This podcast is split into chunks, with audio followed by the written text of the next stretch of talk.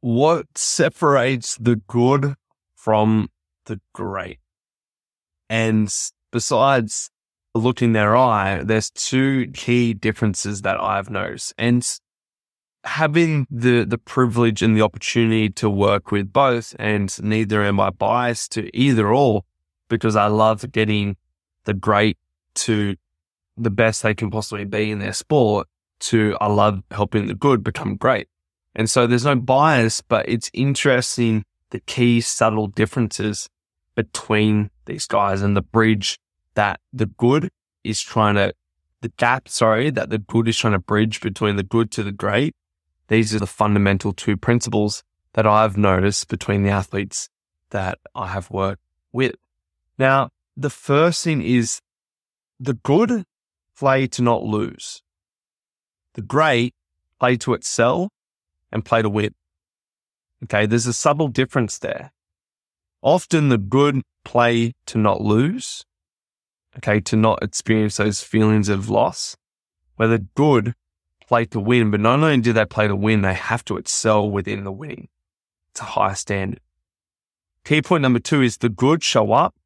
The great know exactly what they're doing each and every day. There is a massive difference in this, and this is probably the most actionable one that you can integrate. Is the good become complacent by the, the structure in which their environment has set up for them, meaning the coaches have set up their programs, the coaches have set up their warm ups, the coaches have set up their sessions. The good just show up and they do a very good job or a, a very decent job at their show up.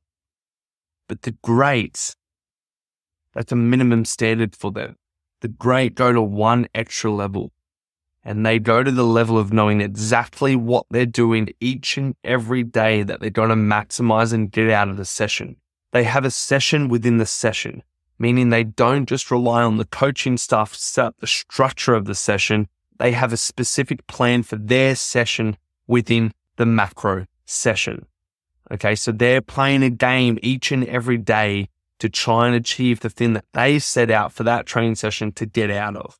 And so when they're driving home, they're satisfied with themselves because they've achieved what they've set out to achieve. Now, let's say that you have four quality sessions each and every week or three quality sessions during the week, and they set three key outcomes or two key outcomes for those sessions. That's six key outcomes in a week. If they're doing three sessions a week and they're setting two key outcomes, that's six key outcomes over a week that the great are getting over the good because the good aren't even setting outcomes and clear um, plans for each of their days and how they're going to get the extra half percent or the extra 1% out of each training session. And so that compiles up to 24 over a month. If we look at that's well and truly over nearly 300 over the course, or not even, yeah, nearly 300, 250 ish over the course of a year that the great get the edge. And it's not built in one year, it's built over three, five, ten years.